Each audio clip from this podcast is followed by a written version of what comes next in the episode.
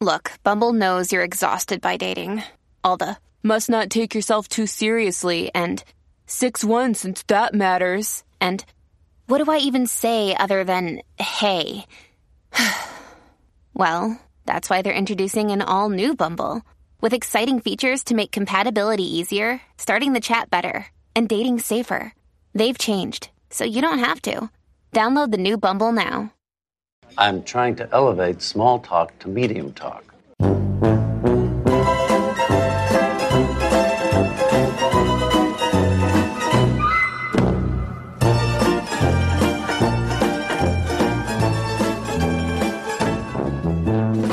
Hi, I'm Alexander Chester, and Av, have one little bite.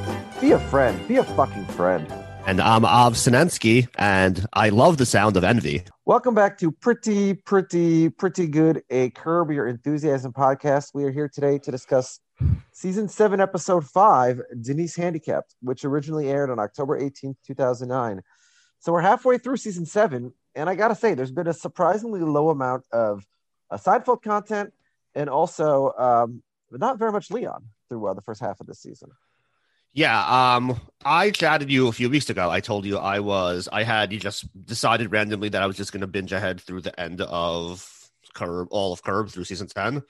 Um, and I was like, you know, there's a lot less Leon in season seven and season eight than you remember. I think we talked we talked we touched on this Yeah. briefly at the at the very end of the last episode. I don't know if everyone uh, listened all the way to the end to like the uh, housekeeping stuff. Um, but yeah, like in my memory, like basically as soon as Cheryl exits, Leon takes center stage, and it's not so. Uh, we still got some time till that he really becomes a regular season nine, I believe.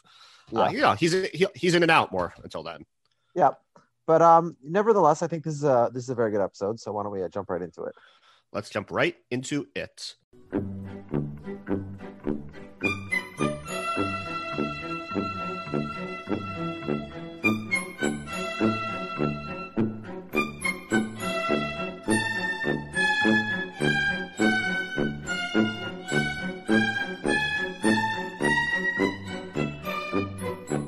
So we are with Larry at what is called the 18th Street Coffee Shop, and he's whistling aloud some classical music as he enjoys some coffee there. And it uh, we turns out that it's this musician called Chee-Yun, this uh, violinist from Korea, and it catches the attention of a woman at a nearby table, who it turns out is also a big fan of this very arcane um, Korean violinist. Yeah, is Um, it, this who is a real person, I assume. It is a real person. The the real person appears in the episode at the concert at the very end. And she, Yeah. really, she, she plays herself. Um, she I looked her up. She became a professional violinist in Korea at the age of 13 and then would go on to go to Juilliard and win all sorts of awards um, and had like some sort of tour at Carnegie Hall. So like is she the most preeminent like musician in the world in like classical music? No, but like she, you know, had a moderately successful career, it sounds like. LD must be a fan of hers in real life, right? Like, there's no other reason that he randomly picks her. She's not like a, a like a famous person necessarily. Right. It's not right. Like when like the West Wing did this, they did Yo Yo Ma, who everybody knows. yeah, Like that this is not that. yeah. There's there's there's many classical violinists that This is not even Itzhak Perlman, let's be real. yeah. Um, all right, but um, Chee-Yun's Chee-Yun is uh has a lot of fans in this episode, so that's fine. Yeah. Um, and this woman, of course, is um a woman known as uh in real life as Anita Barone, is known in Seinfeld as Gail Cunningham, if you recall, hmm from the Yeah. shoes. Yes, And not, in not in a wheelchair in Seinfeld. And in addition, she also played a woman named Carol Willick from Friends, Ross Geller's ex-wife, but only in the initial episode. And then she was recast as Jane Sibbett for the remainder of the show. So the person that you picture as Carol, Ross's lesbian ex-wife, was initially her, but then oh, but only for one episode. And then it's like uh, uh, Jerry's dad situation. Yeah, I didn't know that she ever played Carol. So, yeah. Have they uh, recut that with the new Carol the same way they did with Seinfeld, with George's dad? I don't know. Right. That one is the one that fewer people know about. Yeah, I was once somewhere, I forgot who it was. I think it was AB and Amir, like got into like a huge argument for like an hour about whether or not there was ever a different Frank Costanza. I never and- knew that until very recently either. Yeah. but- and like they just both were like sure that they were right because it's like no i've seen the early episodes and those have Yeah. jerry Frank. stiller in them and then the other guy's like no Yeah. like i've seen episodes where like a different guy is frank costanza and that it's because they had refilmed them all with Yeah. frank with jerry stiller so it's like both existed it was like Yeah. uh, And by the way, you can see schrodinger's frank Yeah. you can see YouTube links now that sort of shows them back to back. oh yeah and and uh, Jerry Stiller does a much better job. well yes yes he's a much more uh, talented comedic actor than Yeah. that that other guy Yeah. Um, so yeah, that's uh, those are Anita Barone's uh, big uh, claims to fame on famous uh, '90s sitcoms. Hmm. Um, so you know they get to talking about Chee-Yun, and he uh, he says, you know, I'm going to tell you something, you know, for the purpose of making you jealous, which is like I think we, I think we're seeing like the start, the beginning of the morsel of the spite store, where it's like Larry's like starting to lay the grounds for like I'm just going to do, you know, I like I'm a guy who likes to do things just to like you know needle people. Well, but he's Um, flirting with her, isn't he? Yes, yes, but also, but I think he's genuine too. Yeah. like I think, like he, like he, it's, I it's think a he does thing to love, say to somebody. If somebody says, "Hey, I love this thing," it's normal to say, "Oh, I'm about to go do that thing." Right, but not to be like, oh well, do you want? I'm going to tell you something that's going to make you really jealous because I like to hear the sound of envy. Yeah, yeah. Um, Not anyway. just his form of flirtation. Yeah. Yeah. Um. So yeah, he's like, well, you know, listen, you know, I'm going to this private concert. If I knew you better, of course, like I would invite you. Like I don't really know what we can do about that, you know. And she's, you know, they what they come up with is, you know, maybe they could do like a little pre-date. You know, after all, you are halfway decent looking, so like, Mhm. you know, it's what's the worst that could happen? Tremendous compliment. yes um and that's the type of thing that i always like remember like that people said in like that book the game that like that's like that's how you like you pick up girls is to Neg like people, you mean? what Like negging people? no it was this game it was this like this guy this like douchebag wrote this book about like how to like manipulate women Yeah. And like- isn't it? Isn't it like you neg them? You're supposed to like t- like insult them. oh right exactly. it's like give them like backhanded compliments yeah. yeah just like be an asshole i don't know whatever. Yes. Um, yeah. So he's like, okay, so we'll do the, the pre date, and if all goes well, you know, then we could go to the uh, private concert together. And she's like, well, you know, you're not like some creepo creep, are you? And he's like, actually, I am a total creep. Um, again, very uh, interesting form of flirting. That, yeah, that was a good one. That was a good, a good flirt by Lar. um, and then what, uh, what happens at the end of the scene, of course, is she then emerges from behind the table and wheels herself out in a wheelchair. And Larry is like, of course, completely shocked by this, but like has to like he's like we see him like struggling to like maintain a straight face with like the muscles in his in his cheeks. Yeah. Um, and yeah, he's obviously taken very by surprise by uh this revelation. Um, yeah, so we head over to lunch. Um, Larry's having some lunch with uh, Jeff and Rosie O'Donnell, of course. Um, because this is you know, this is a threesome that we've seen a lot of, and you know, they're just having lunch as they do. And Rosie's like, Yeah, you know, I have to fire Bobby last week. Uh, do we have any idea who Bobby is, or this is just just whatever? No, we don't know. Okay. What do we think Bobby did? Uh, I have no idea, but um, this whole scene, I'm a little. I have a lot of questions about sort of the backstory, how he got here. Okay. Do you have answers or just questions? No, I have no answer. This podcast doesn't provide answers. yeah, we certainly don't uh, promise answers.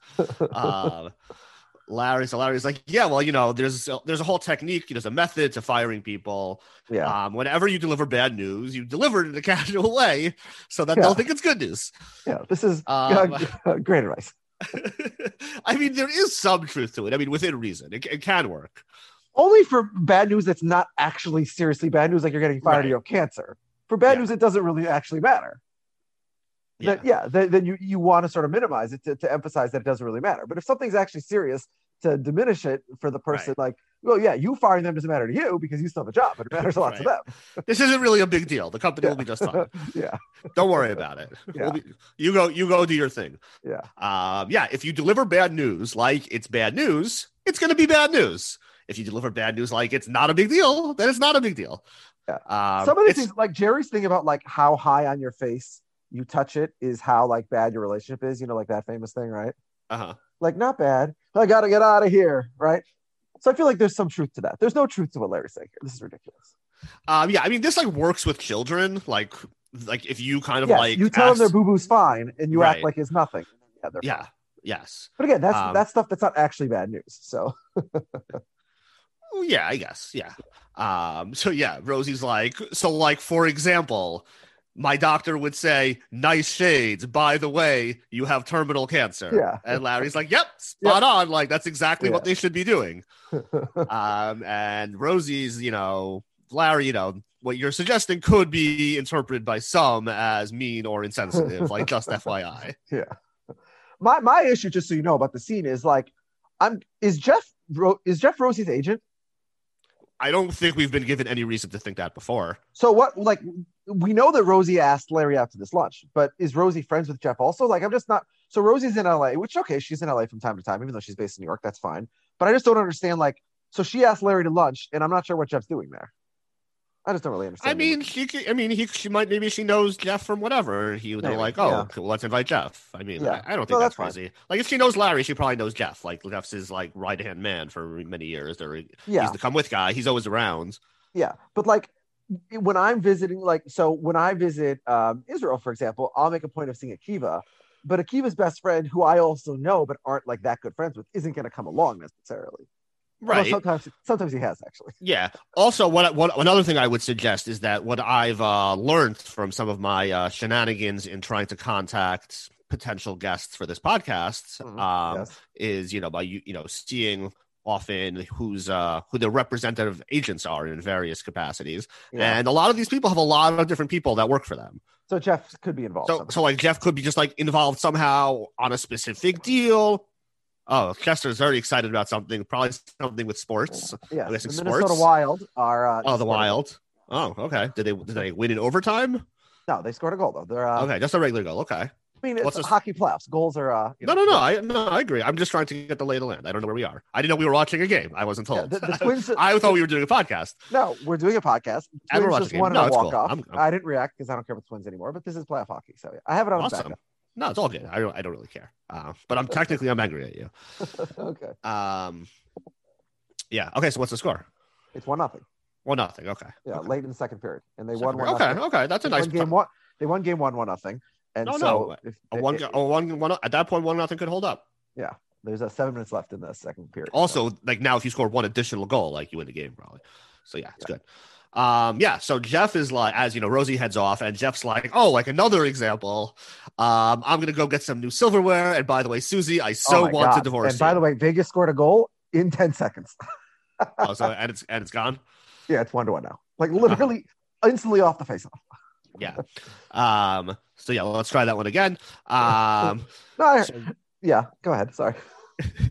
so uh, Rosie walks away, and Jeff Yeah. jokingly is like, "Oh, another example. Um, hey, I'm gonna go get some new silverware, and by the way, Susie, I so Yeah. want to divorce you." Yeah.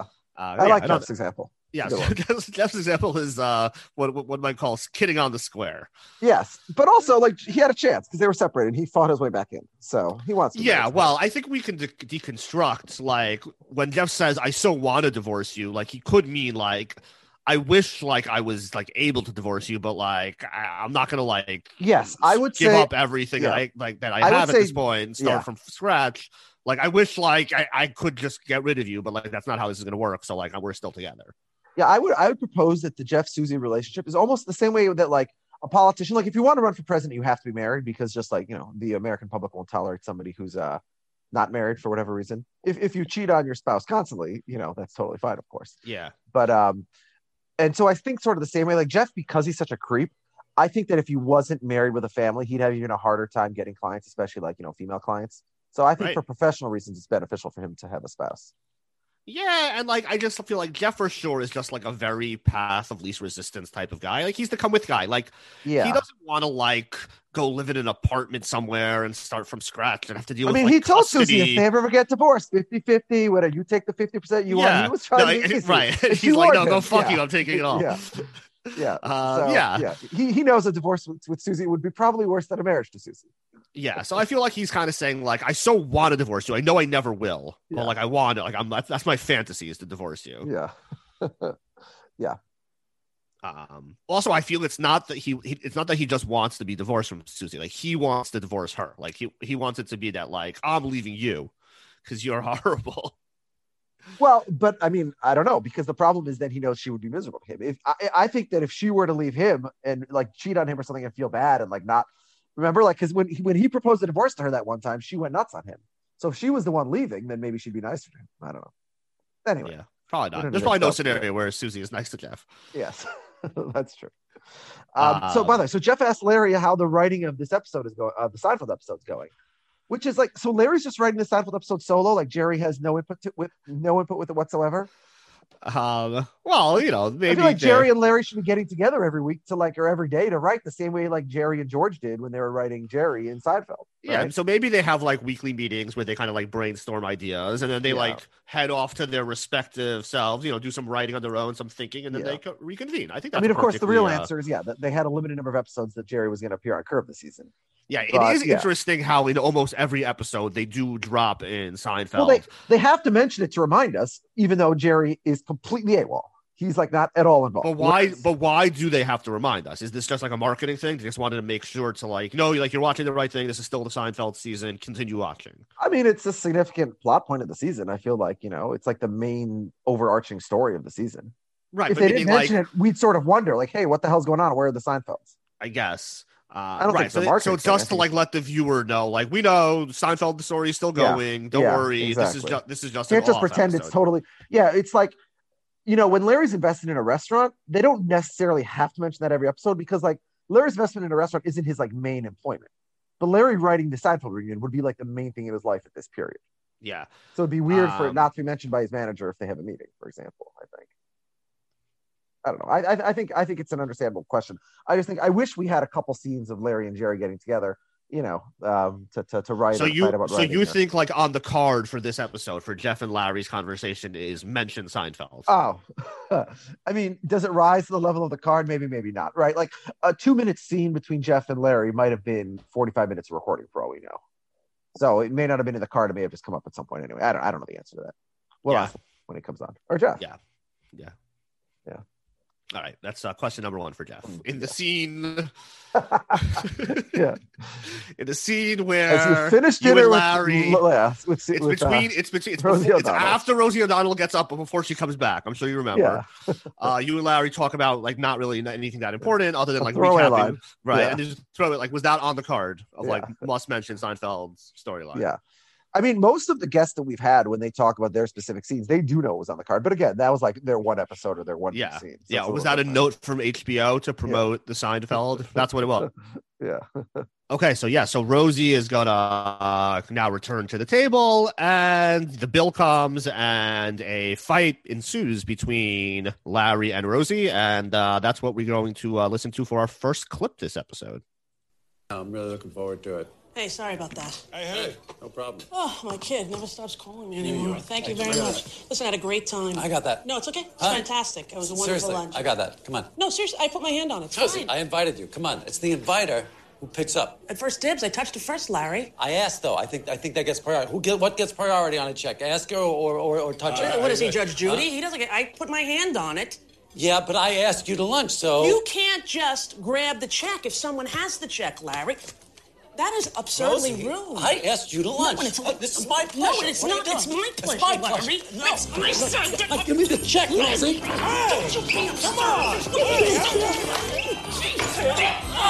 Um, did we talk about the series of women that it, Larry has gotten into physical fistfights with on this show? I feel like we talked about that. Was that on the air or off the air? We, I think Wayne Federman asked us if we Oh. had, if you, if you, if one of the things that you tracked in your spreadsheet was all Oh, the Wayne- times that, oh, okay, that yes. Larry had gotten into a fight where he ends up on the floor. Yes. Well, Um, it and- happens and- here.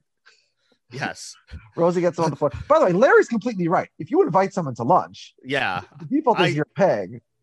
Now, I don't think you need to get in a physical fist fight over it, obviously, but No, yeah. So this is one of my uh, pet peeves on this episode. Uh, this is an episode that I'm going to be, I think, mostly very high on, but there's just like Mhm. a couple things that don't quite work. This fight is very stupid. Like, like no one would be like this animated over like I was the one who's supposed to pay for but, the but bill. oh, I'm going to disagree here. I have been, um, I rem- I've been at meals where like my dad and like one of his brothers-in-laws, like my mom's, you know, sister's husband, like they've gotten it's like, no, I'm paying, no, I'm paying, no, I'm paying, and like they haven't gotten into a physical fist fight, but they're also not Larry David and Rosie like on the on the curb.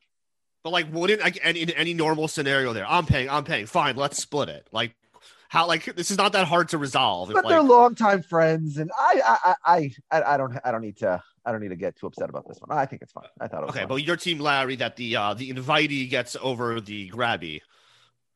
yeah, it is. But it is ironic how, like, when they go with the Brodies, they're complaining that the Brodies never pay. Here, of course, he wants to pay. Right, but that's right. That to me, that's part part of why this is so ridiculous. That like Larry David would care about this. He would just be like, "Oh, you want to pay? Great, enjoy. Yeah. Sei gesund." Listen, we need a reason for uh for Larry to get in a fight with Rosie here. Um, right. So agreed. Like I very much like the energy of their fights. I just don't think this one is like remotely realistic, I mean, even also, for Larry David. Especially what we know about Larry people. David. They're both very famous people. This is in a cell phone era, as we'll know from like other uh, scenes of this uh, season. So, Yeah. if Larry David and Rosie O'Donnell got a physical fistfight at a restaurant, there'd be like it'd be on YouTube, a million versions of it instantly. Yeah, all angles. Yeah, um, and like when Larry gets, you know, oh, I when Ted Dan says, "Oh, I heard Rosie kick the shit out of you," like Larry wouldn't be able to deny it because it would have been like it would have been like on Right. TMZ, it would have been be like trending. on page six, it'd be everywhere. Yeah. Yeah. yeah. He would have to play himself on uh as Bernie Sanders get I think this what 2009 wasn't this when those like Korean um, cartoon versions of things were very popular? Do you Oh. remember that? not really. Yes, you do. If if I show you one them, you're like, oh yeah, they I- did these for every story. Like the Charlie be. Sheen would go crazy. It was like Japanese. I'm pretty sure, maybe because you're Korean, but I think it might have been Japanese actually. Um, I don't know. I don't know if we should be story- talking about this.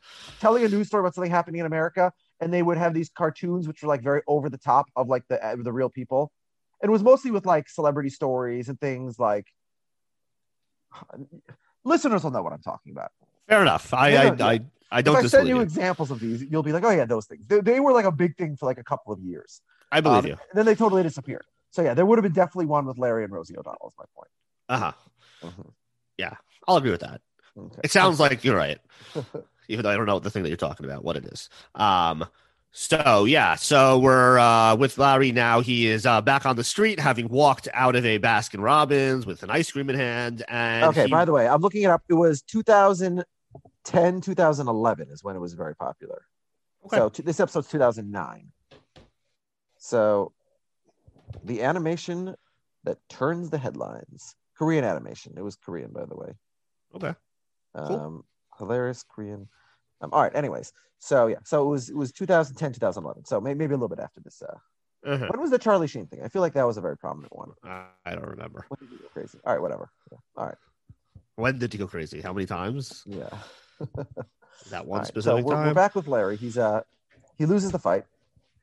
Uh, yeah, so we're we loses the fight, and I guess to recover from the fight, he heads over to uh, Baskin Robbins to have some ice cream, and he's uh, exiting the Baskin Robbins with his ice cream in his hand, and he bumps into the Fowlers, who are the couple who are hosting the concert that Larry uh, was planning on attending with the uh, Chee-Yun, the uh, the uh, Korean violinist. Yeah, I'm definitely gonna have an issue.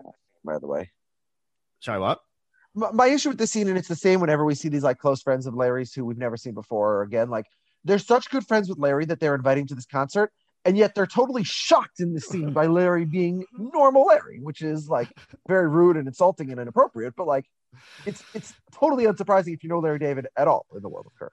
Yeah. Um, although I will I will say that this is like I think one of the worst things that Larry does in like one of these like faux pas situations. Like this is just like completely beyond the pale of like asking someone, does your is like your adopted Chinese baby going to be like stereotypically Chinese or will they be like this is like beyond what Larry David would do. I. I mean, honestly, I thought that the next question was much more offensive, which is maybe just because I have some um, personal experience with um, been adopted and you know, like mental illness and personality disorders and stuff. But when he asked, Oh yeah, no, they're both they're both that, very that part to me is much worse. Like the chopsticks thing is so stupid that it's almost like okay, he's a comedian and he's like trying a bit. It's like racist and dumb, but it, I don't know. right. It, it- it's so dumb that it's almost okay. Whereas like the other thing is just like objectively bad. I think. yeah. I don't know. Um, would probably say that his worst transgression was referring to her as Kelsey Grammer, aka Frasier. Yeah. That was his worst Um, offense. so Kelsey, I guess it's K E L C I E when it's a girl's name, right? I- It's like a different name altogether. Yeah. Yeah. Anyway. like Tra- like Travis Kelce. Oh, well, yes. I think that's a last name, but yeah. Yeah. I never thought of him as a two first name guy, but I guess he is, and so is his brother. Yeah, if he, maybe if he had a daughter Kelsey, that would be wild. yeah, Kelsey, Kelsey, or son. or son. Yeah. great name for a bo- a boy or a girl. Mhm. All right, so let, us I sort of Or jumped the gun. Let's talk about what does Larry actually say to these uh, people. Um, I mean, that's pretty much what he says. He says, um, "A, have you ever have you noticed thus far that he ha- she has a proclivity for using chopsticks?" Chopsticks, yeah, Um, they're like, "Yeah, she's also a kung fu master." yeah, Um, and he says, Larry's just like, listen, I'm just wondering if you took a Chinese kid and an American kid, and both of them have never used chopsticks before, would the Chinese kid have an edge? Just, you know, the first time she uses chopsticks, just give me a call. Let me, uh, let me know. I'm interested. Um, she's like, she uses a fork. Um, yeah. So, and then, yeah, the second thing you said is like, do you ever worry that she might be like a psychotic, like, or whatever, which is obviously not a, uh, you know, Yeah. proper nomenclature these days, uh, or those days. yeah. Um, and yeah, this is, yeah, this is just both, both of these questions. I, I agree. The second one is worse than the first, but I think they're both, they're both very bad, It, it, it's even it's, for uh, Larry. It's unsurprising that Larry's going to get a disinvite to that Young concert. Yeah. So yeah, they walk off. So it is date night. Larry way, do we know what is the point of the concert? Is it like a fundraiser for something? Um, It seems like an NRSDC type event, right? Yeah, it does seem like an event, but if it's like if it is, then like would they really disinvite someone? Because then you're oh, I guess they're like Yeah, you you still to come. would. Right, Yeah, if right, you're hosting someone at your house who just said a bunch of like offensive racist shit about your kid, I feel like right, right. Yeah, you could re- you could just invite, and then yeah, Yeah. you shouldn't expect a donation though. Then Yeah. Uh, but what if they've already paid? Yeah, you could still disinvite. It's your house. Yeah. man's house. You can do whatever you want. Mm, yes. Um, so yeah, it's date night, and Larry and Denise out for a, night on the town. Yeah. I love, by the way, he's wearing a sweatshirt on his date. he he dressed up in a suit when he went on his date with the exterminator to the children's uh, performance. Right. But yeah, when he's going on a real date with a girl who he's trying to get with, yeah, he wears a sweatshirt. Yeah. Well, is he working try- is he trying to get with her? I don't think so. For the outside, I think he wants Be- to get be- this be- over with. Oh, because at this, well, I At know, this we'll juncture, perhaps, I think perhaps you're right. I, Although- he's not interested in her. Yeah. He's doing. He doesn't want to be look like as as an asshole Maybe by breaking I up see with. what my- you're saying. Okay, so he's not trying too hard on purpose. Maybe. Okay. Yeah, yeah. I think he's yeah. He's not putting on his you know a game because like, Yeah. he doesn't care. He's going through the motions, so they could go out Yeah. once. He can say, "You see, I'm not an asshole. I dated a woman in the wheelchair. Okay. You know, That's this is not going to work out." I think that's his plan. We're gonna have to track his outfits for dates. So I think he dresses pretty cash on a lot of dates. Okay. Um, so yeah, so he's like, you know, pushing her into the restaurant, and he's like, you know, this is hard work. You know, you'll have to get an electric wheelchair for the second date. And you know, she laughs a little. Um, La- I mean, Ra- Larry really should just buy her that model that makes it like you're almost glad you're handicapped. yeah. That's the model you want. I was I mean- surprised by like no reference to like any of this. I, mean, I guess Larry David never really makes Seinfeld references on Curb. But the fact that there was a whole story about a woman in a wheelchair in Curb, uh, in Seinfeld, excuse me, and this is the And and period a, of and, Curb a, and, a, when and a handicap spot. yeah. I don't know. I feel like it should have come up, but yeah. Yeah. I mean, we quote Um, Seinfeld all the time, and we didn't make the show. Yeah, but we know it better than them. Yeah. But it's just because Seinfeld is like literally here for the season of Curb, so I feel like it'd be more in the ether for him. But I guess Right. Somebody might have been like, wait, this sounds familiar. Yeah. Um, well, on Seinfeld there was one woman in a wheelchair, and on this episode there's two. Right. So yeah, we're just uh, doubling the wheelchair. In the, Larry's next show, there'll be a, a four woman uh, wheelchair episode. Um, yeah. So unfortunately, this restaurant is um, shockingly not ADA, ADA compliant for what seems like it's probably a high end restaurant. Um, they have just a very steep looking staircase, but- no ramp. Do you not recognize this restaurant? Because we've been to this restaurant many times before.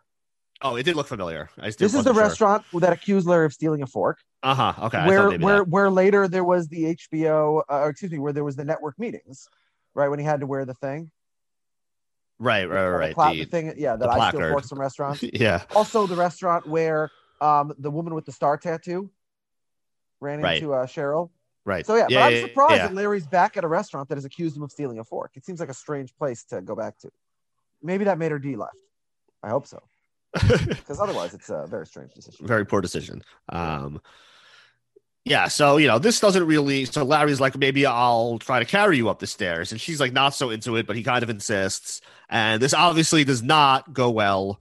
Uh, she's like way heavier than he anticipated, and then like he finally gets all the way to the top and realizes that now he has nowhere to put her. Yeah. Uh, yeah, this is kind of dark, but as is a lot of this episode, but it all just kind of works, and it's like, So I'm very confused. Like, is he at this point is he interested in another date or not? Because he's really insisting they go to this restaurant, but like those painful noises as he lifts her would like you know are incredibly insulting. Obviously, to tell a woman like you're so heavy I can barely carry you. So I don't know. I'm very confused by his motivations at this point. yeah, Why I, is he so desperate to go to the restaurant?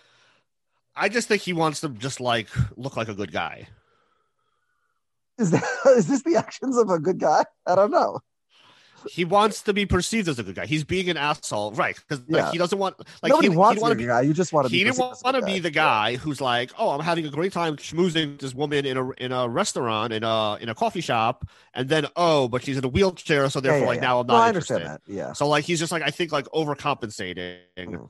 to like be like just like oh I'm such a good guy that like I'm gonna go do everything to like you know take care of this woman and like go along for the show that I'm game for the date and wants to just like go through the motions and be done and not date a woman in a wheelchair because that's not what he wants. Um, That's yeah, what I think. The, the, the, decision making to carry her up, and I, I, get, I get I get that they want the physical humor, but very serious decision by Larry here. Uh, so yeah, so we uh, they head into dinner, and Larry's really you know complaining about his back. Uh, Denise is not very moved by these complaints, probably because she's in a wheelchair. Um, Larry's like, "Oh, it's just terrible. I'm not going to be able to play golf tomorrow." And Denise is like, "Well, why don't you can't you just use a cart? Like, what's the big deal?" And Larry initially claims that he always walks and doesn't use a cart, and then he Which we know re- is false. Like we, yeah, I don't know why he false. even yeah. Well, Yeah. I, I and he's that he's like, no, actually the opposite. yeah, I never doesn't want to be seen as a fan of walking in front of a wheelchair person. Yes. he's very sensitive. Yes, the only time he walks is to get from one place to sit to another place to sit. That's kind of how I feel sometimes. Sitting is great. Yeah. Um, it's much better than walking. Walking is bad. Oh, walking. Larry then uh yeah, Larry's like, hey, um, I feel like I'm kind of getting a bad vibe from you. Like it seems like when I picked you up that you seemed disappointed. Like, what's going on? Yeah, And she's like, Yeah, as if know, he didn't just like lift up a bunch of stairs and complain the whole time about how heavy she was. Like, I feel like there's a lot of reasons why there'd be bad vibes here. Yeah. Yeah. So I do I think now like the because like the power is shifting in the dynamic where it's like, oh now she's not into me. That's when he like regains But now he wants her because of that, maybe. Yeah, I think so a little bit. Yeah. Um yeah, and he's like, Yeah, so you know, kind of what happened is you were wearing a hat the first time that we met, and now when when you came to pick me up, you weren't, and I realized that you're bald. It's And Larry- incredible how much of an anti-baldite she is. Like Yeah. nobody radio. would say that. I mean, I guess she's like, "Fuck you" at this point. I don't care, but right. it's like And, uh, incredibly rude. You tell somebody to get hair plugs on a first date? That's insane. Nobody yeah, would yeah. do She that. she goes she goes a bit far. um, yeah. Again, I'm I- not saying he doesn't deserve it, but Yeah, I do like when Larry's like, "Listen, I get it. I had a hide on, and then Baldy showed up." Yeah. Um. well, Larry Yeah. gets it because Larry's obsessed with his baldness. yes. Yeah. Um. Yeah. She really goes on heavy. She's like, "Why is that a problem?" She's like, "No, as long as it's not a problem for you. You're the one that has to live with it. Go around being bald all the time." plugs, plugs. You mentioned plugs to me. You sit at this table and mention Yeah. I mean, he's completely right, though. It's an insane thing to mention to somebody. Right on. This is their first day. Yeah. Yeah, it's like telling someone they need a nose job on their first day. Yeah. Yeah. No, this is yeah. This is very bad behavior. It's funny. It's a funny conversation. Yes, I, yeah, I, li- I, I do love. You mentioned plugs to me. Yeah, Yeah. it's very good. Um, well, so Larry's like, "Oh yeah, well I, I didn't realize that you were in a wheelchair. Touche, yeah, owned. great move, Larry. yeah. you think you're depraved? This is depraved. Yeah. I've got it all. Um, she's like, "Oh, you didn't know that I was a wheelie." Um, and Larry's like, "Yeah, so like, what is the right term? Is it handicapped, disabled, challenged? Are you Yeah, challenged?" And she's Yeah. like, "Yep, right now I am." Um, yeah, and then Larry does one of his patented. Okay, yeah, I love when he does that. Okay. yeah. Um, yeah, so I don't know which of those uh, terms are uh, are correct or not correct. Uh, we're just quoting the show. Um, yeah, I feel like today it, it would like they would get in trouble for her being played by someone who's just pretending to be in the wheelchair. Um, yeah, no, I've never heard wheelie. I think uh, disabled is the preferred term. Yeah, wheelie is probably not not, right. Uh, don't don't certainly don't go around saying wheelie on our dime. I, I think I think she can say it of her own volition. Yeah, but I don't know if you should go around saying it to people. right, who- except can she because she's an actor? Yeah, I don't know. I don't know the rules of this. Oh, I see what you're saying. Got it. Okay. Yeah, the rules have gotten complicated, but yeah, just you know, pro- probably just uh, Be respectful. err on the side of not saying wheelie. That's probably Yeah. not the, the best term.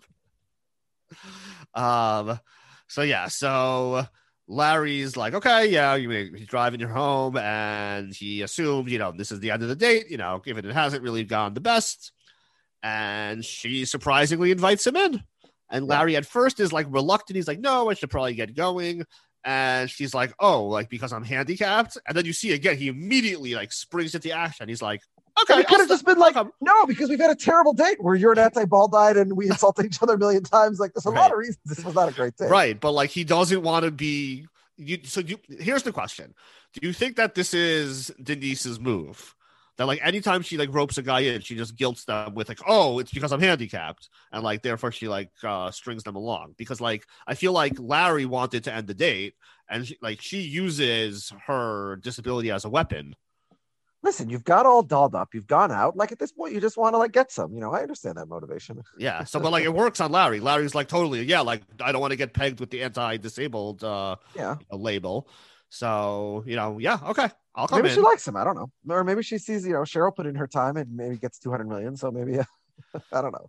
yeah. Who knows what her motivations are. Um. Okay. So we head inside, and I think we're gonna have a lot to discuss now coming up here. Yes. This is this is an all-time great curb scene, and it's I it, it feels wrong, but it's really So the- just it's, well, and this is the one where I have, stuff. you know, you had issues with the fight with Rosie. I have issues here. Like, you know, like the, the whole physical comedy of the wheelchair makeout. Like, she would know how this works. Right? yes, exactly. Like, she has a lot of experience, and she wouldn't just sort of sit there as he flails about and like, I don't know. Especially like, like she was very DTF, despite him being an asshole who had just expressed no interest in coming in. Like, she still wanted him to come in, so she would have sit there and put in no effort unless she's like, you know what, fuck this guy, I'm gonna make him do the work. Maybe. Yeah. Maybe Yeah, when they when yeah, uh, we're skipping ahead, but when they uh when she finally says, "Okay, we could just go to the bedroom," I have written my notes. Well, why didn't you say so? Yeah, yeah. So I think maybe she's uh, punishing. No, that could be. Yeah. Um, but yeah, so we we get this like first like he's kind of like sizing out the situation. He's like looking at it like he's like making like a circle around. He's like, okay, okay, I'm gonna figure out how to do this. and you know, he first like he tries to crouch, and he like he stands on the top of the coffee table, and he's like trying to like kiss her from uh, on top. Um, he's like sitting and wrapping her legs. And then he's there's one where he's like his body's like sprawled across the couch, Yeah, and then it starts rolling away. yeah, yeah. Then he sits on her lap, and then my favorite is where he's like planking, Yeah. he like across her lap and like with his hands on the floor and his other feet Yeah. in the air. Yeah. It's crazy. Um, yeah. So he finally gives up, and they head to the bedroom, and he does this very crazy thing where he just like goes really fast and like pushes her into the bed. Yeah, I, I have no idea why does he do that. There's no explanation. It's completely Larry goes completely insane. He's completely lost his marbles here. This is insane behavior. Um, but she doesn't seem bothered by this. She's just like, whatever, we're in bed now. Good. Okay. Now here I want to unpack this sex scene because I had a lot of questions about the mechanics here. So we cut we see we see like for our first shot is we see some clothes, we come up to the bed, and we see like four legs like kind of interlocked. Yeah, And like they're doing that thing. Curb always shoots sex scenes like this with like the legs just like flailing about because I think Okay. like what like one thing Curb likes to do a lot is like make sex look like funny and ridiculous yeah, because and like clumsy. Um and so here it's like so their legs are all interlocked. So it looks like they're all like um like you know what, what's the word from Seinfeld where you don't they don't you can't uh, lock in.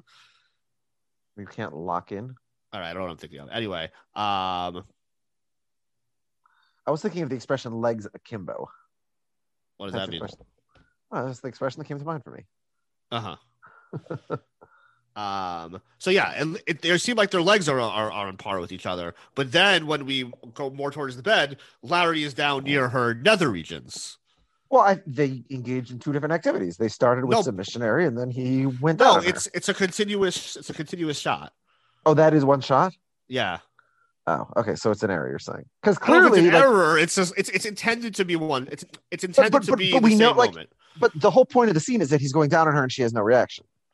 That's eventually, but it's it's it, Yeah. I'm just saying it's just look at every I I want to know what like either a the, the Larry's weird contortions of the body that he was able to do to like be do this. It's interesting if Larry David can do that.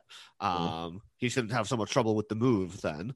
Uh, that's all I'm saying. It, it, it- something looked very off to me Okay. mechanics there. But anyway, um, yeah. So yeah, uh, Denise is just you know she's bored out of her mind. Nothing is happening. Uh, just wasted my time. Now, again, here, I think that she's probably doing it to sort of tease him and like, fuck this guy. Cause like, you know, like if if her non-reaction is related to her condition, the nice thing to do would be to reassure your your, you know, your sexual partner, like, don't worry, like, you know, I don't have feelings or whatever. And again, I don't know what her injury, like what what the cause of her being in a wheelchair is. But a normal thing to do if if in fact the reason you had no reaction was because of that, you would say that's the person. So they wouldn't wonder. But I think that whether it is or not, she's like, fuck this guy. Like, I'm not going to tell him, basically.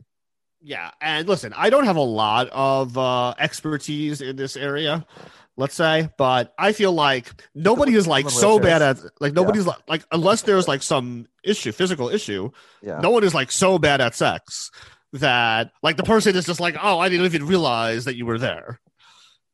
But that is a thing in Seinfeld then in Curb, right? Yeah, but like that's not the real. time. is the time George is trying to move. Well, but the reason I think is it's not. It's not that necessarily every time you're doing something the person is enjoying it. But if it's like a first, if you're like in a long term relationship with somebody, they'll stop you and say, "Hey, this isn't good. Do this instead." But often, if it's the first time, you might just sort of fake it, you know, to use it like pretend that you're into it when you're not, because again, why be a dick to somebody you've just met and who's trying? So yeah.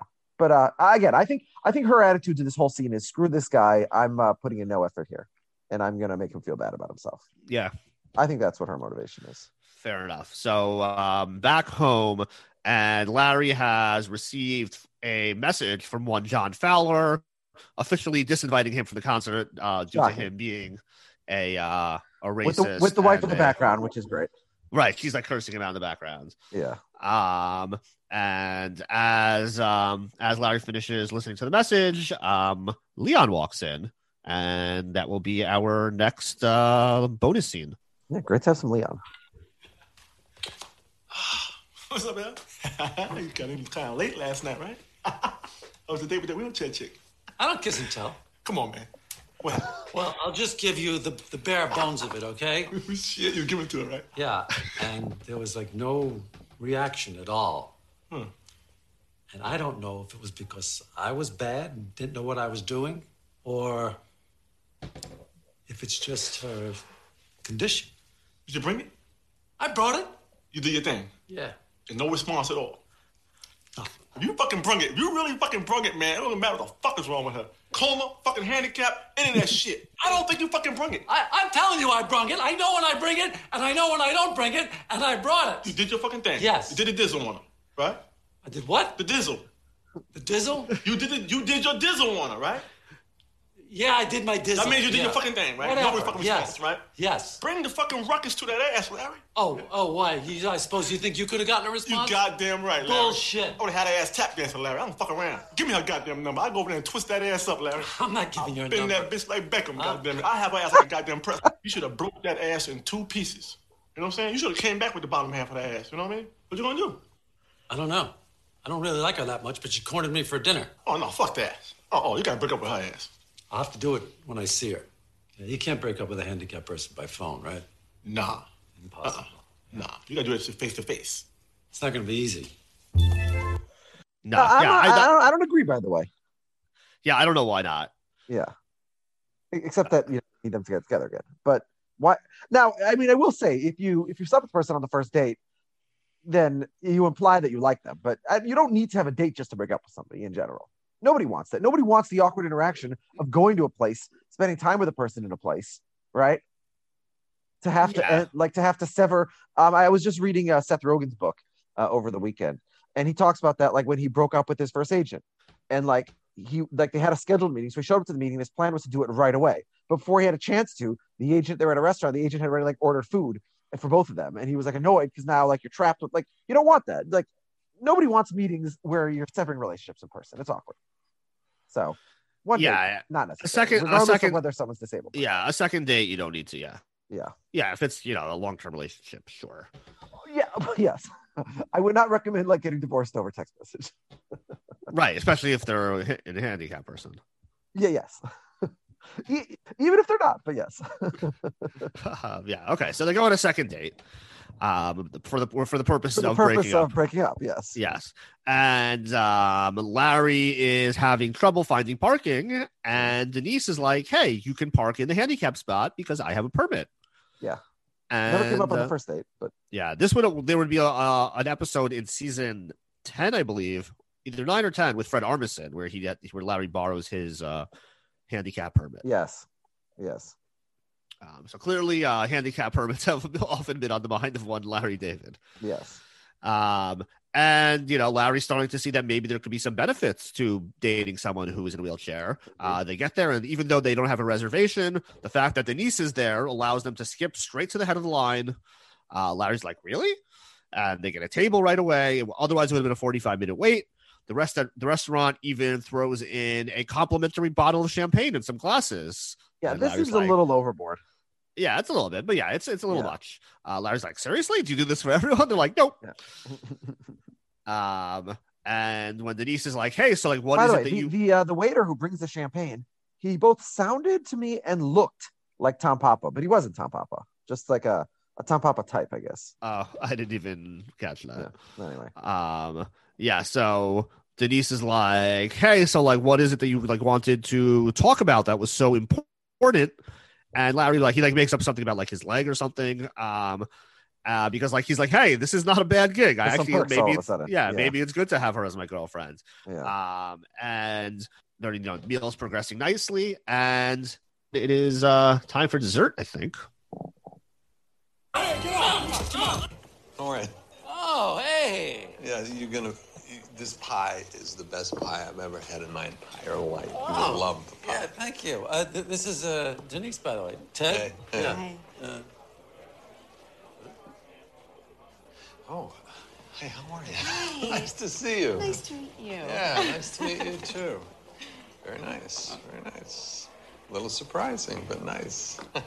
You're gonna love this. It is the best piece of pie you've ever had. Honestly, you know, I'm, I'm really, I'm not eating dessert anymore. Just have one bite. Have a bite. Come on. I'm not in the mood, Ted. I don't, I don't, I don't want it. Thank you. It's a nice gesture, but I'm not in the You're mood. making me look like an asshole. I had the option of ordering dessert, and I didn't want the dessert at the time, so I don't want the dessert. Just have one little bite for I don't my care. sake. I don't Please, want be for a your friend. sake. Be a I am a fucking friend. friend. I'm Will you please? a friend. I don't have to take a bite just because you want me to. Okay? So Have a bite of the pie. You I know, I'm just don't gonna get this out of the way want for you. I'm sorry. I love when they start bullying the waiter. Put the pie down. Put the pie down. No, don't. Here, take it. Take it. I don't want it. I don't pick up that pie. Thank- Put the pie down. I'm not taking a bite. I don't want a bite. Take this fucking piece of pie and get it out of my face. Put the fucking pie down. Don't put that pie down. Do not put that pie down. God damn it. You know something? I heard that Rosie O'Donnell beat the crap out of you. Oh, really? Yeah, that's, that's what I bullshit. heard. No, it ain't Yeah, yeah, that's bullshit. bullshit. Rosie beat the bullshit. crap out of you, you bullshit. big sissy, Yeah, big she- fucking She's saying that? Is that what she said? Get this thing away from me. Thank you very much, Rosie O'Donnell. That's bullshit, by the way. She got me down. Yeah, okay, I admit that. She got me down, and I could have, I could have reversed it, but it was stopped. People interfered. That's all. That's the only thing that. happened. How dare you go around spreading that rumor? Why are you fighting women? She started it. Amazing stuff. yeah the, the whole scene's great It- it's interesting to me how so many people and we're going to see like even more extreme example of this as they leave the restaurant but the way danson is like he pretends as if she's not even there the way he talks about her like it's nice surprising like it's very awkward you wouldn't say that in front of this yeah. Um, and also like Larry's a complete asshole here. Like if somebody, if your friend comes over and is like, "Hey, I sent you over for like as a gift, like the best pie I've ever eaten in my entire life. Like you could have two bites." of course but larry's trying to lord it over um ted I. I, I understand larry's motivation here Yeah. because you know Larry doesn't really like Ted in, in the first place, and now he's got something that he can lord over, which is the fact that he's a quote unquote nice guy because he's dating a disabled person. So, which Yeah, is- but he could still have the pie. He's doing it. Yeah. Yeah, you can also he- still have the pie. Yeah, but he doesn't like Ted. So Now, of course, like Ted like escalates it beyond any point of like a reasonable Yes, whatever. yes, but like yeah. Larry's like initially in the wrong. Just like have two pieces of the pie. It's fine. yes, that's It's fair. probably delicious. Yeah. Um, this is the second straight week where we've had pie. Last week was a there was a disgusting pie that Larry ate. This week there was a delicious pie that he refuses to eat. So Larry is all over the place when it comes very to pie. inconsistent when it comes to pie. Yeah, true. he should eat the good pie and not eat the bad pie. Larry, you're out of here. What are you doing here? fair, fair. Um, so yeah, so Larry Denise going for a little uh, post dinner stroll after the lovely date, and they bump into John and Jamie Fowler again, the couple from the other day, who are so impressed by Larry dating a woman in the wheelchair that they realize he must really be a nice guy, and it was just a misunderstanding. And he they reinvite both of them to the concert.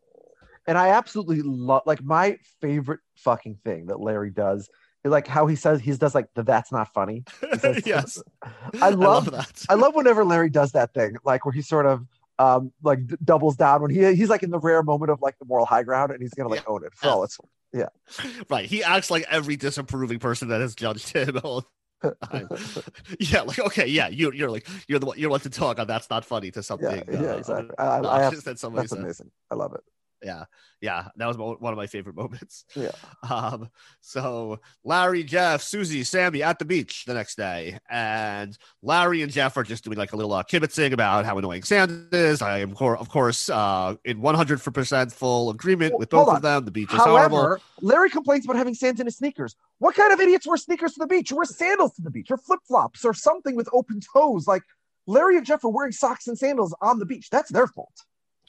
Yeah. So one thing I'll say, I agree in general. One thing I'll say is like there's a lot of times where you go to the beach and it's like a very far walk from like where you park Parking. until like you could with like all the stuff and like so it's like very annoying to like wear like flimsy shoes sometimes because it could be like a far walk where You you're can like wear schlepping. some sandals that aren't flimsy, but even even if hypothetically you own no shoes that are comfortable enough to walk in, not on the beach, hypothetically, you can still change when you get to the top of the beach. Yeah, whatever. Their fundamental I truth is never correct. worn shoes with socks on a beach in my life. Yeah, if you wear fact, if you go to I've the beach, the beach, when I've been at the beach in an unexpected beach visit, so I am wearing socks and shoes. The first thing I do before I sand is you take off your socks and shoes, and either you hold yeah, them. no, you, yeah, yeah, you shouldn't use like- socks. yeah. You should wear sock shoes. But if you go to the beach, there will be sand in your life for minimum seventy two yes, two in hours. your car, in your ears. It doesn't go away. It's very annoying. Yeah, Yeah, you'll be in the shower three days later. There'll still be like some sand in your in like Yes. between your toes. I don't dispute any of that. Yes.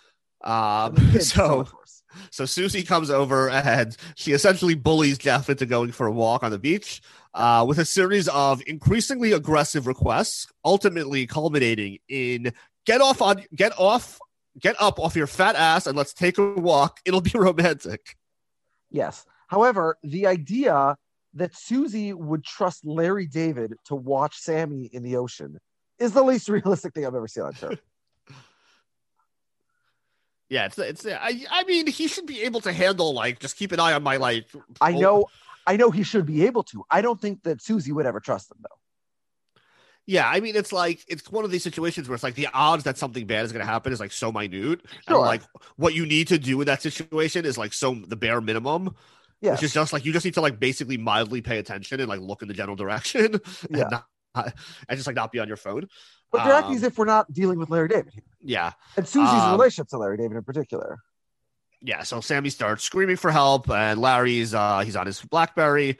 Uh, before rushing to help her, he first runs back to put away his BlackBerry. Then he go he starts going again, and he realizes he's left his BlackBerry exposed, and it might get stolen. Yes. So he goes back a second time to cover it up with a towel. And by the time he heads back out for the third Yeah. time, uh, Jeff has already rescued her, and Sammy is still screaming. And Susie's like, "What the fuck did you do? You were supposed to be watching her." And Larry starts saying, like, "Oh, it wasn't my fault. The BlackBerry." And it is uh, an unbelievable scene. Uh. Susie just grabs the BlackBerry, throws it in the ocean, and starts. Her screaming. reaction is completely correct, by the way. yeah, I agree. Yeah, Yeah. completely deserved. Um, so yeah, so Larry is now without a BlackBerry, and he is uh home with Leon and recounting the story to him in our next clip.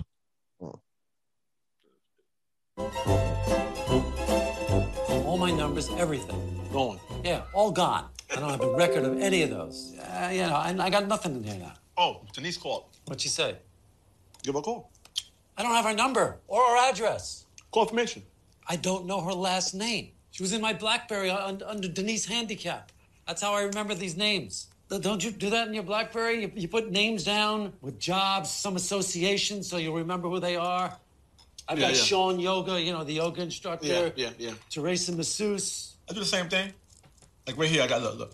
Nancy big tits. I know Nancy got big ass tits. You know what I mean? John L. Sweet ass. That's the only way I know who the fuck it is. That's smart. It is smart.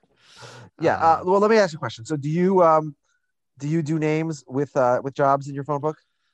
Um, yes, yes, yeah. That's the only way to find them the next time. I'm not gonna remember the guy's name. I put in like I have like Andrew elec- electrician. Well, how, how is your mother described in your in her, your mother's cell phone number in your contacts? Her full name, her her name. Oh, okay. So this came up recently in one of my chats because I do complete full name, first name, last name, correct, you know, capitalization, spelling, etc. for everybody. And so um, when I was like sharing a screen grab of some text messages with my parents, I was like, "You call your parents like in your phone, like." And then there was a divide. Half people in this chat did what I do, and half people say mom and dad. Yeah, so I do the full names, but then if I don't know the like, yeah, if they're like the the plumber, then you have to put something about being the plumber because that's the relevant piece of information, not the name. Yeah, uh, friend of the podcast, Jared Jerome's phone is entirely nicknames. Yes. yes. Um, much less useful than. It's very annoying. Yeah, Yes. they're very like they they have nothing to do with what your name is. Yeah. It it seems like uh it's a shtick, but it seems it only makes his life less convenient. Well, So- he he says he knows everyone. He knows what he he says he knows Okay. what everyone is. Anyway, um, so yeah, so um, Larry is worried that like now it's gonna look like I'm ghosting her. I'm like that. Larry David's a guy who ghosts handicapped women, Yeah. and they're gonna become a social pariah. No, this So- was a serious thing in, in the era before, you know, transferring your data from phone to phone. Or, or I mean, Right. excuse me, there was phone to phone, tr- uh, having your data backed up in the cloud. This was an issue. Um, except in this situation, she has his number and had just called him. So why would he think that she will never call him again between when she just called before when Leon answered and when the concert is? Right. If she doesn't hear from him, she'll probably Yeah. call again and be like, "Hey, Larry, just want to check in again." Yeah. Yeah, you're probably right. But, uh, yeah, that's- but he doesn't even- That's a that's a very unfunny episode you just wrote, Chester. Yeah, I know. Sorry. What if we instead we just have her call again? Well, Yes. and then they go to the concert Yes. together. And it's I great. understand why it didn't happen that way. Um, so they decide to go looking for her house, and they're having trouble at first. But then Larry, um, you know, thinks he recognizes the neighborhood. Um, Leon is says that um, white neighborhoods are too clean, and as a result, every house looks exactly the same. Um, and then sorry, sorry, so they find what they think is her neighborhood, and they see another woman in a wheelchair, and Larry's like, maybe she knows Denise. And Leon's like, yeah, that makes total sense. And like, what they agree is that it's like kind of like this. If like if Leon lived in an all white neighborhood, he would probably know the other black people there. While it's Uh, obviously going to be offensive to the woman in the wheelchair, it's not inherently the dumbest thing, right?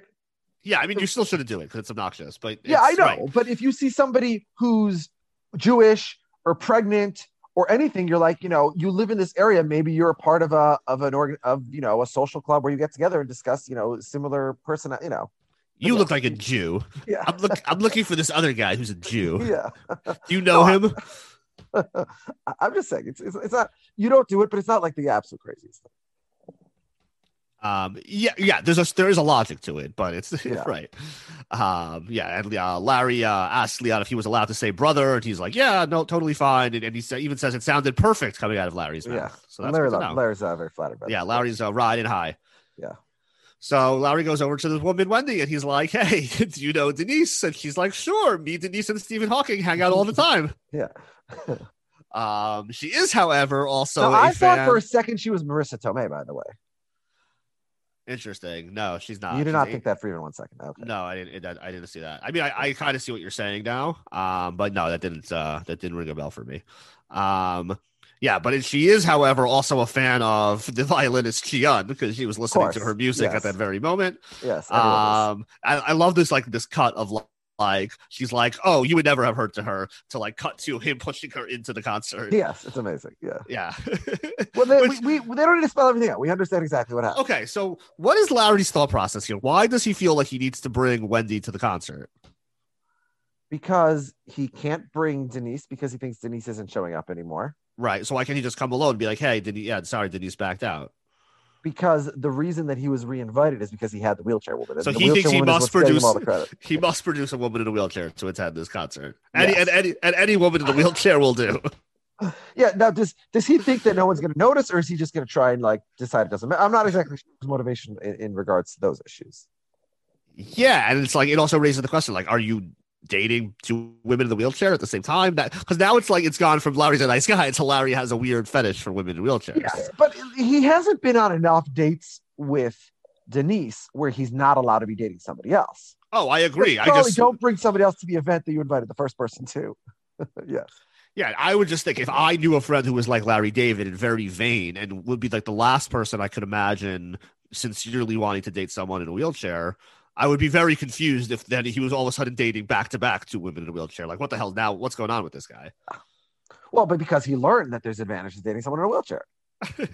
Had- So just because he can't get. Denise doesn't mean he doesn't want, you know, to, to get the free champagne and skip the line and everything else. Yeah, well, He wants all those perks. yeah, so well, the, the yeah, the Fowlers are yeah completely nonplussed. They're just like, I don't even know how to react to this. Well, yeah. guy. There, I mean, what what could you say if you're not like if you're Jeff or Ted, you could say something. But if you're like uh, in a, uh, an acquaintance, there's really nothing you can say in that situation. but also from their perspective, Denise is at the party, Yeah, so the Fow- yeah, I guess the Fowlers know that. so but, so uh, they're like extra confused. They're like, oh, what- that's so you true. so you I came to the about party. Yeah, at this scene, I forgot that she was. Yeah, that's true. Yeah, so Larry uh, spots Rosie and he runs back over to confront her about, you know, what are you doing telling people this story about how you kicked my ass? This true story. Yes. O'Donnell, Hey, Larry. How are you? what's this? What? You going around telling everybody you kicked my ass? What about it? You didn't kick my ass. I keep hearing from people you kicked my ass. I most certainly did, You Larry. didn't, no, you didn't. No, In you a very crowded restaurant with witnesses. I, I don't know where you're getting that interpretation from. All I had to do was make one more move and you were dead. That, that's what they all say. One more move, it was over, Larry. I had you. Boom, boom, you were down. Bullshit. What can I tell you, Larry? Sometimes you're an asshole. Oh, yeah, I'm an asshole? Yes. Oh, you really? Yes. Well, assholes don't go out with the disabled, okay? Yeah, check that out. Yeah. He's so explicit about the. That That's girl's your date? That girl's my date. In the chair? In the chair. Let me tell you something. She's not my first. yeah, I date the disabled. All right, so you Yeah. got me on that one. By the But way. it doesn't mean you're not an asshole when it comes to checks. Restaurants. Let me tell you something. That was my check, okay? I invited you. You were my guest. It was my pleasure. is, that is bullshit. It was, It my, was my- pleasure. my pleasure, It was my, My pleasure. pleasure. And who, No, no, no. listen, who got Yeah. the bill? I Yeah. got the bill at the end. Bottom line. And you want to know something? You know what I'm doing next week? You know what I'm doing next Yeah. week? I'm renting a yacht and I'm calling all our friends and we're taking a yacht to Catalina and you're coming. Yeah. And I'm footing the whole freaking Really? bill. You know what I'm doing? What are you doing? I'm calling your family. I'm flying them out here first class on a jet, putting them up in a hotel, taking them out to dinner. Really? you. Oh, yeah, really? Yeah. Yeah. How about this? We are going to get started in just a few minutes. Please start to make your way into the performance area. Right this way. We'll pick This is up. over. You meet me in the parking lot. We'll pick this up. Parking lot. Yeah, we'll pick it up. Rosie, uh, real A game here. Yeah, she does a great job. Yeah. Um, yeah, again, like this is still just like a bit broad to me. This whole this continuation of this fight of like I'm gonna one up you by treating you to an even bigger thing. Uh, just doesn't. It's just like very not Larry to me. Yeah, but I think that the Larry Rosie relationship is like a real close. They've been friends for years, and they can like he did. He would do this with Richard Lewis also. He would do all this crap. Right, right, right, right. So it's it's almost a way to establish the fact that they're longtime friends. Yeah. So um, Jeff is like Jeff comes over and he's like Larry's like what like why, why is she telling this? Look, you were there. Did she kick my ass? And Jeff's like I would stop messing with her.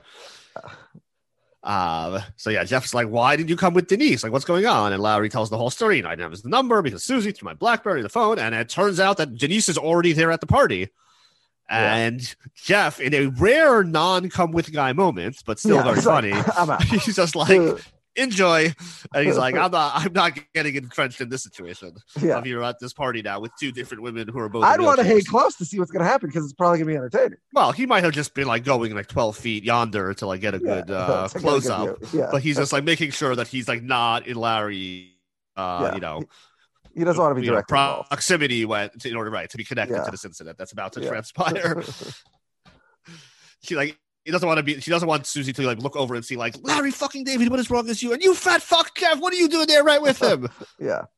like he wants to be like on the other side of the room. Yeah. It doesn't want to be like when Leanne says we fucked her. He doesn't want to be part of it. exactly right. We right. Um, yeah. So uh, um, Larry quickly tries to stash Wendy in a closet so as to avoid any uh, meetings of the two Of course, uh, women. Yeah. And he goes over to Denise to try to figure out what happens. Um, and then all of a sudden his phone starts ringing and he fumbles it when he takes it out and it lands in Denise's lap, of course. And Mhm. she looks at it and the caller ID reads Wendy Wheelchair. Yeah. And she's like, Wendy Wheelchair? And she picks it up and she's like, What do you mean you're in the closet? And she opens it up and Wendy comes out. And they're all both like, She's like, Who's she? And he's like, Wendy Wheelchair. and she's like, And the other one's like, Well, who is she? And she's like, Denise Handicap. Yeah. And uh, they have some new names for him as well, uh, Yes. namely Asshole and Prick. Uh, they are correct. Well deserved. Yes. Um, and they start chasing Larry through the house um, as Chee-Yun starts ramping up in the background. Second straight uh, week that we uh, have like a musical number to to crescendo for the uh, final scene. Mm, true. And Larry, uh, Larry, uh, in, a, in a kind of a dick move, like he like seeks refuge on the stairs. So I Yeah, like that's they what they can't say. get to him. Yeah. Yeah, That's, that's a that's a low. um, but of course, Rosie O'Donnell comes to the rescue and starts la- uh, chasing Larry up the stairs, uh, presumably to kick his ass for uh, a Yet second, again. almost a third time, yet again. Yes. Um, and I love how she says, "I'll take it from here, girls." yeah, um, yeah, and the episode uh, comes to an end. Uh, real fun ending. Yes. When you need mealtime inspiration, it's worth shopping Kroger, where you'll find over 30,000 mouthwatering choices that excite your inner foodie. And no matter what tasty choice you make, you'll enjoy our everyday low prices, plus extra ways to save, like digital coupons worth over $600 each week. You can also save up to $1 off per gallon at the pump with fuel points. More savings and more inspiring flavors make shopping Kroger worth it every time. Kroger, fresh for everyone. Fuel restrictions apply.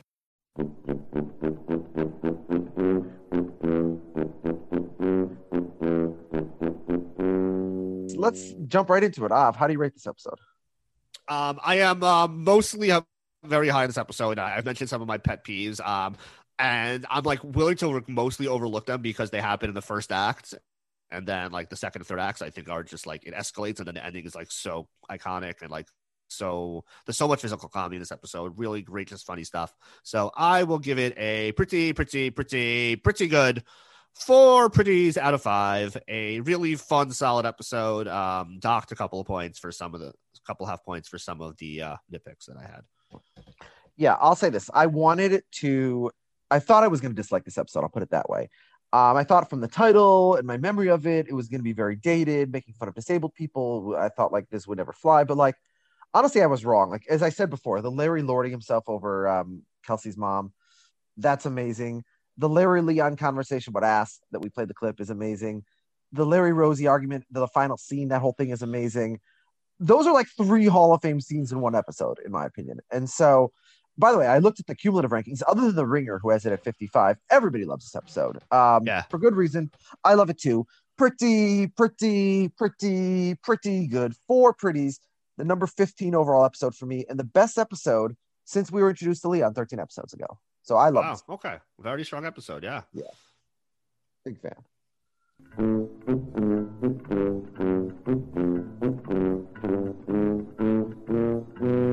I, I think we're probably gonna be in agreement on this next one as well. But who's the come with guy or gal? Um, yeah, I'm gonna go with a come with gal. Uh, there was only one gal. It could be only Rosie O'Donnell. Uh, she goes toe to toe with Larry, calls him out on his bullshit. Um, wins, picks up the tab, ki- kicks his ass a bunch of times, comes to the rescue of the uh, wheelchair bound women. So yeah, she is the come with guy, uh, come with gal. Um, and as we said, the one person it cannot be is Jeff. An ultimate not come with guy moment. Yeah. Um, I'm not sure why Rosie's in LA. I'm not sure why she's showing up at this party. Like, she, you know, all of a sudden she's everywhere. But yes, unquestionably, she is the come with gal for this episode. Really, uh, zero drama there.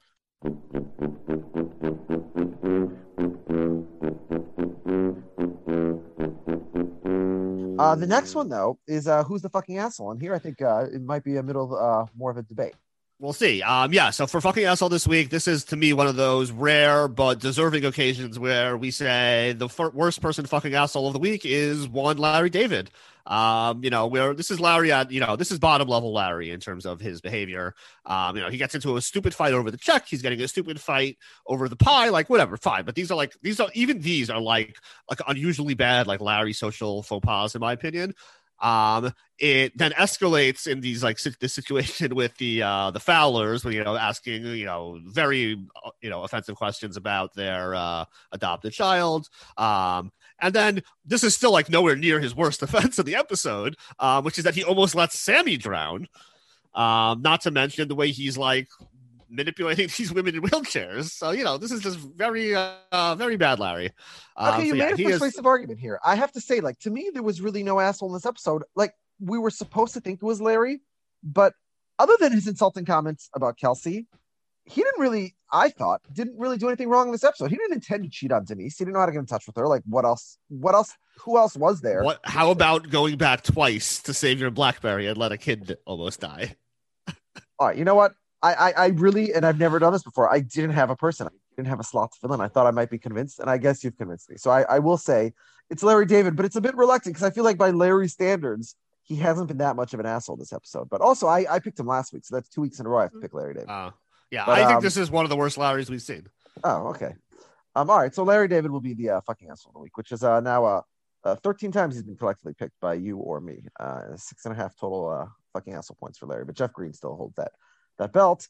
We don't really have any celebrity cameos in this episode. Uh, again, it's another Seinfeld this episode. Uh, you'd think Jerry and Larry, I already complained about this. They should be meeting every day to work on like a reunion episode, but alas, nobody.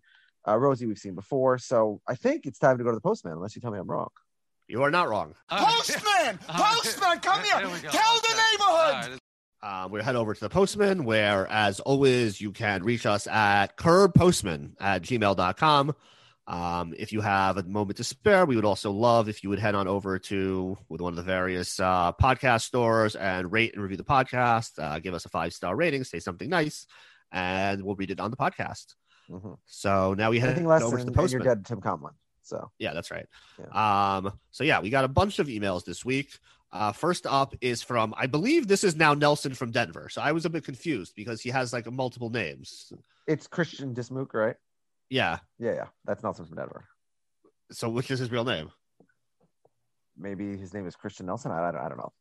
Okay, You'll that's to ask me Nelson. that part. Okay. Yeah. All right. I was a little confused, but now I got it. Okay. Uh, he says, Hey, Alex and Av, this is a top five episode of Curb for me. I give it a pretty, pretty, pretty, pretty, pretty good. Larry physically fighting with someone always makes me laugh. Good to see Gail Cunningham as Denise on the show. I believe this is the second ex girlfriend of Jerry that has been on the show after Sue Ellen Mishke. Are there more? I can't remember. Have we seen others yet? I'm not sure if we've tracked them specifically from being girlfriends of Jerry.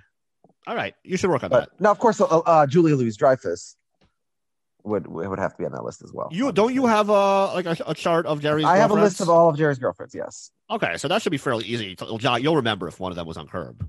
Yeah. Um, I think so. well, all right. I'm whipping the, the list open right now. I mean, I might not if they played a very small role, Right. but um, yeah, I'm flipping through them now. Um, still looking. None of these ring a specific bell. Yeah, so it's probably not. curb. Um,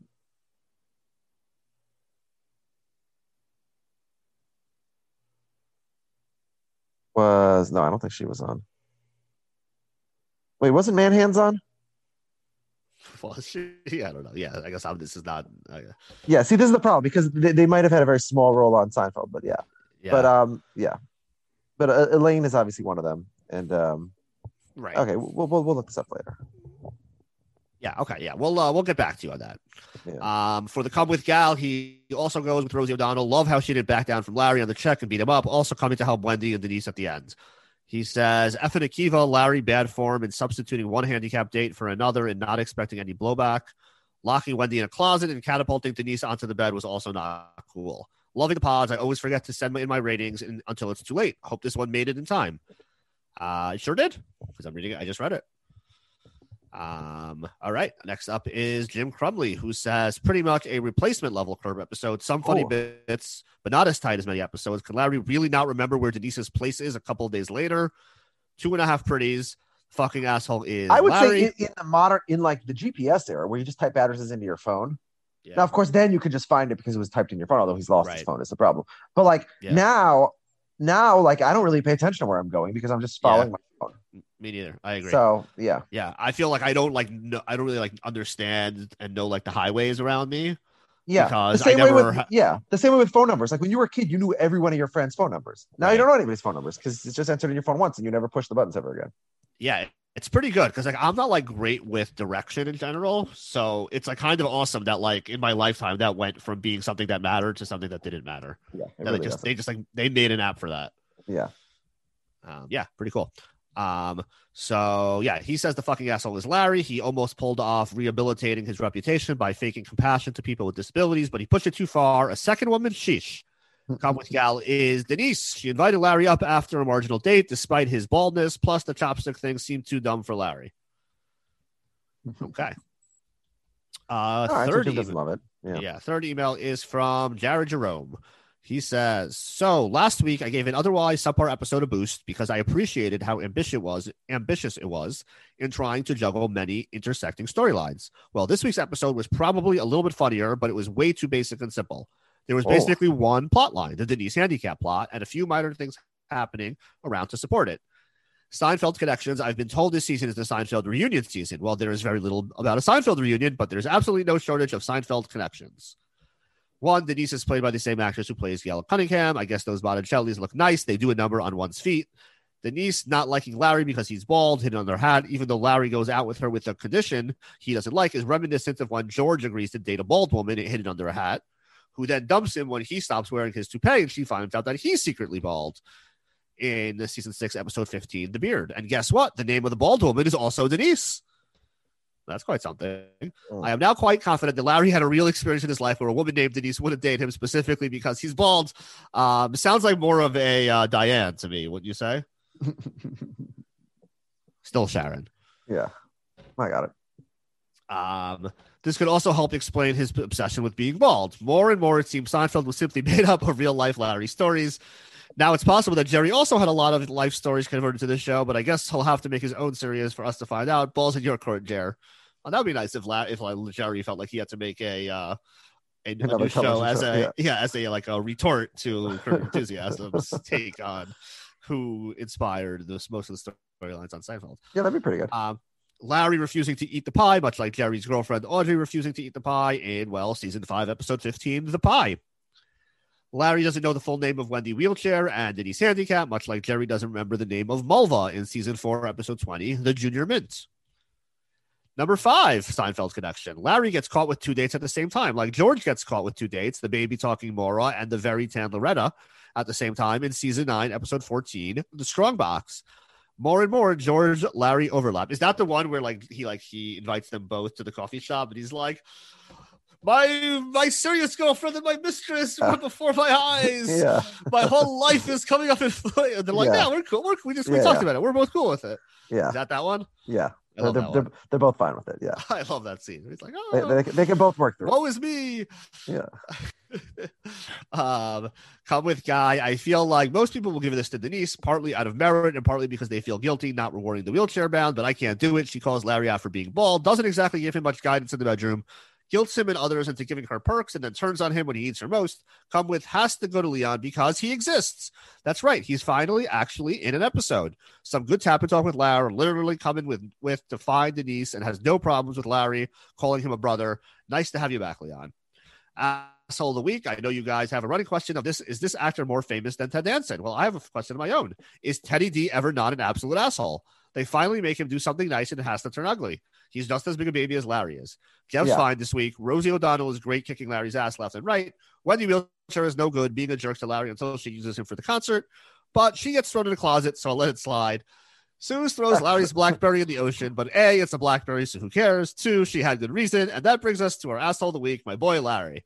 Hmm. He's basically a good guy for most of the episode, dating multiple wheelchair bound women, wanting to pay for dinner. He does fight a woman twice in the episode, but somehow, since it's Rosie, it feels okay. My issue is what he does with our little canary voice, Sammy. Doubling back to save your all, phone. for the record, it only feels okay because she kicks the shit out of him. Yeah. Yeah, Uh, if he's winning that fight, it's not okay. doubling back to save your phone, horrible. Doubling back to double wrap your phone in a towel as the waves swallow up a young girl, asshole of the week territory. I always try to be Team Larry, but this move is just beyond the pale. No pun intended. For his rankings, he says, so I, well, Well, what, what, long what, email. what, what- what's the pun of pal? I don't get that. What's the pun that he's not intending? Oh, um, beyond the pale. Doesn't matter. He didn't. He didn't intend it, so it doesn't matter. right, intended. We don't have to uh, interrogate it. It's not intended. Yeah, if you want us to figure out your pun, say that it's intended. Yeah.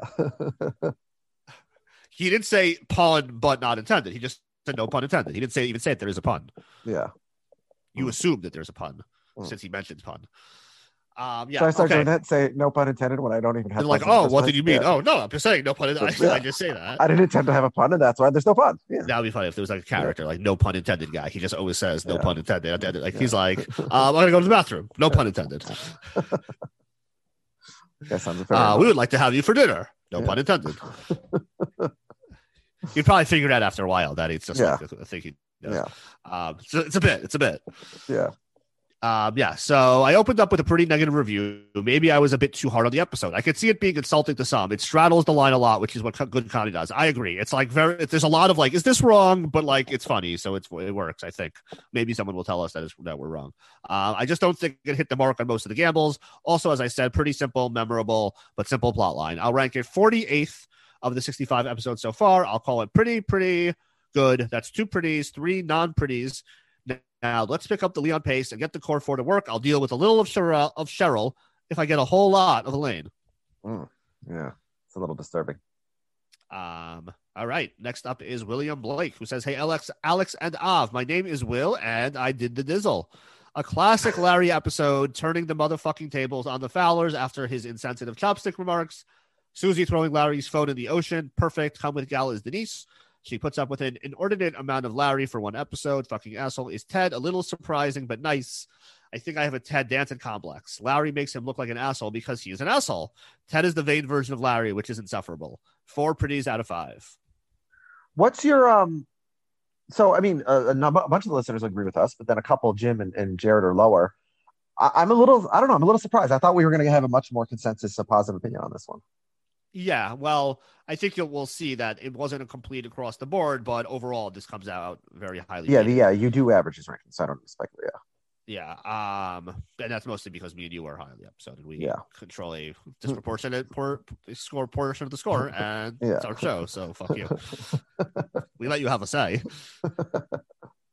um, yeah. So next up, it's not fuck you. I like you guys. Um, Zach Brooks says, "I always say I'm harsh but fair." I always think of this episode. I add numbers to my phone. I have Alf podcast and Alex charts in my contacts. I'm so glad the days of unsynced phone numbers in a phone are gone. I always worried I drop in water and lose important contact info. Really hard not to not make an exception and make Larry the fucking asshole this week. I guess I'll have to give it to the guy who looked like Mayor Pete. Um, yeah, he's talking about uh John, who was he was like Oh, he was like a, a he was a minor character in the Big Bang Theory. He had like a like a lisp, but he was very annoying. As are Oh. many characters on the Big Bang Theory. no, okay. Um, he says, however, a great episode, four and a half pretties. And last up is Olin Allen, who says, a return to form with a wide range of comedy. Great physical movements, excellent shouting matches, beautiful supporting cast performances, and a fun, excellent central premise, treading the line between cringe and offensiveness to insightfulness about wheelchair bound people. Uh, the argument with Ted Danson about the pie might be my Danson highlight to date. Denise was sublime and loved her delivery at the end of the date. Nice to get Leon back. Both wheelchair leaders were strong, formidable characters, and Denise had some great Elaine esque deliveries. Rating four and a half pretties out of five, sixth overall so far, just below the group, and above Crazy Eyes Killer. Sorry, Alex. Ending with Scorsese rather than a Crazy Eyes interaction was just a bum takeaway. Come with Gal gives it to Denise, not being put off by Larry hiding his boldness, letting Larry make out with her despite her own lack of fulfillment, showing him the advantages of being with a wheelchair lady. Fucking asshole of the week he gives to Jamie Fowler, the way she treated Denise like a little toddler, shouting yay and clapping hands gleefully because she could attend Chee-Yun, was extremely patronizing and hypocritical, hypocritical considering how she reacted to Larry about their child earlier. Superbly acted and my biggest laugh of a laugh filled episode. Uh, thank you, Olin, and thank you to all the listeners who wrote in. Again, a reminder you can reach us at curbpostman at gmail.com and you can send in a review. You could just send in a rating, whatever you want. We would always love to hear from you in any capacity about that episode, the podcast in general. Um, you said And what and what's our cumulative ranking with all the listeners? Okay, so yeah, so our cumulative ranking of this episode with all the listeners, the audience gives it an average of a 3.75, and Alex and I both gave it a four, and that averages out to a 3.92, just below four pretties.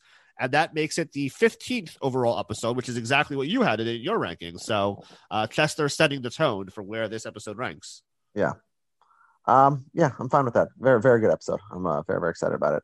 Next week, we uh, go to uh, the Bare Midriff.